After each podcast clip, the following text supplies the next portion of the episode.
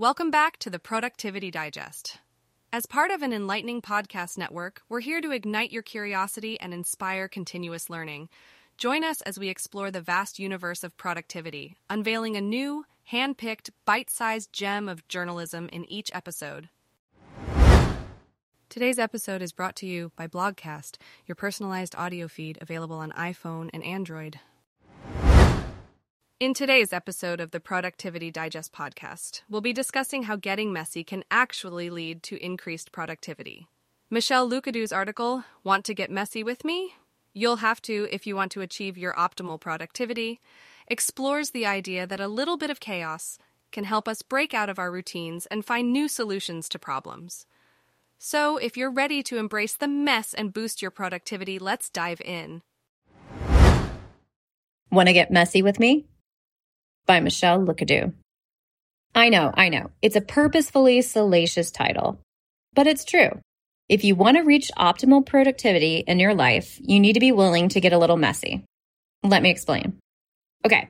French onion soup is one of the better things in life, particularly the French onion soup from one of my favorite restaurants, Le Petit Trois. It's so sinfully luscious that it's worth the 22 bucks. But it's also really, really messy. One spoonful produces strings and strings of cheese. The broth often spills out over the side while you're trying to puncture through the top of the dish, and you get your hands greasy picking the crusted cheese off the bowl. You know you do it too. This French onion soup is the perfect metaphor for productivity. You've got to get in and get your hands dirty to get things done. Messy productivity.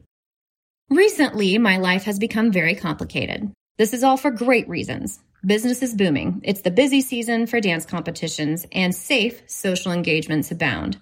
If I wanted a polite sanitary calendar, there's no way I would have said yes to a lot of the exciting opportunities I'm currently pursuing. Why? Well, there are sleepy mornings, transferred child car seat installation rendezvous location setups. Don't even ask. Finding time to repack suitcases, cutting production timelines for content in half, letting go of perfection on all of my work, and embracing the fact that there will always be one client I forgot to email and one load of laundry I won't have time to fold. Y'all, this is why life is exciting. I'll say it once and I'll say it again until I kick the bucket. Perfect is boring. If you want optimal productivity, mess the crap out of your life. If your heart says yes to an opportunity, say yes. Figure it out. Call out sick, pull an all nighter, engage your community, and take the ever loving bull of life by the mother effing horns. My life is a mess, but I get a lot done. And I have weekends where I'm in three different cities around the country in less than 18 hours. I have deadlines for fully produced promotional contents that were like yesterday. And yes, I stayed up until 11 p.m. doing some serious teamwork parenting, making a three year old's class Valentine's Day cards. The point is, if you choose to make your life exciting, it's inevitably going to be messy. I didn't go to sleep in time to get my requisite seven hours of sleep last night. But guess what? I'll live. How to achieve messy productivity. Okay, most of you will roll your virtual eyes at my suggestion of how to achieve messy productivity. I urge you, stick with me on this for at least a few paragraphs. Are you ready to take on a living and extravagantly messy life? Are you ready? The 80 20 rule. Okay, okay, I know you've heard it before, but this one's a little bit different. Yeah, that Pareto principle thing.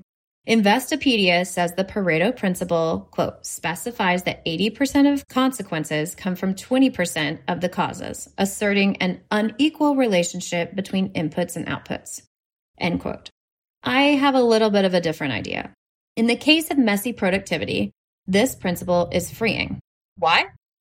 If you allow 20% of your life to be messy as heck, the other 80% can take care of that messy productivity.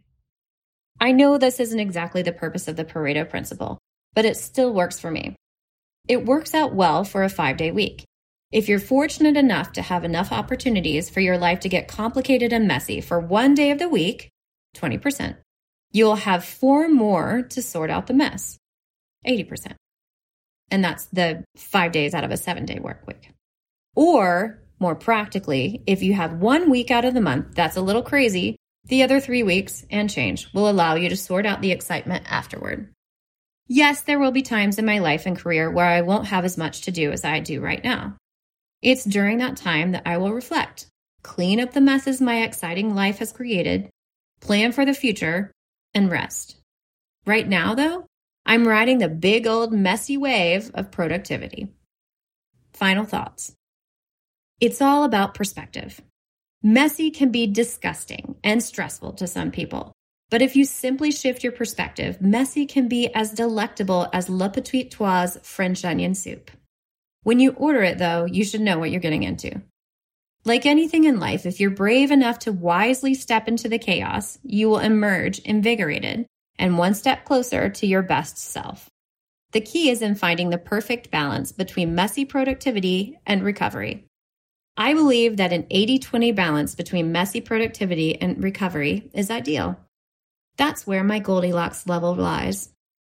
So if you are willing to accept almost but not so perfect, let your desktop get crowded and your emails go undeleted, and maybe lose a little sleep, you will inevitably get more done. The key is in finding time to regroup between bouts of messy productivity. And eat the shit out of that life soup, my friends. Have a productive week. If you enjoyed this, you may also like our other podcasts the Self Improvement Digest, the Psychology Digest, and the Life Digest. Stay curious, stay inspired, and thanks for listening.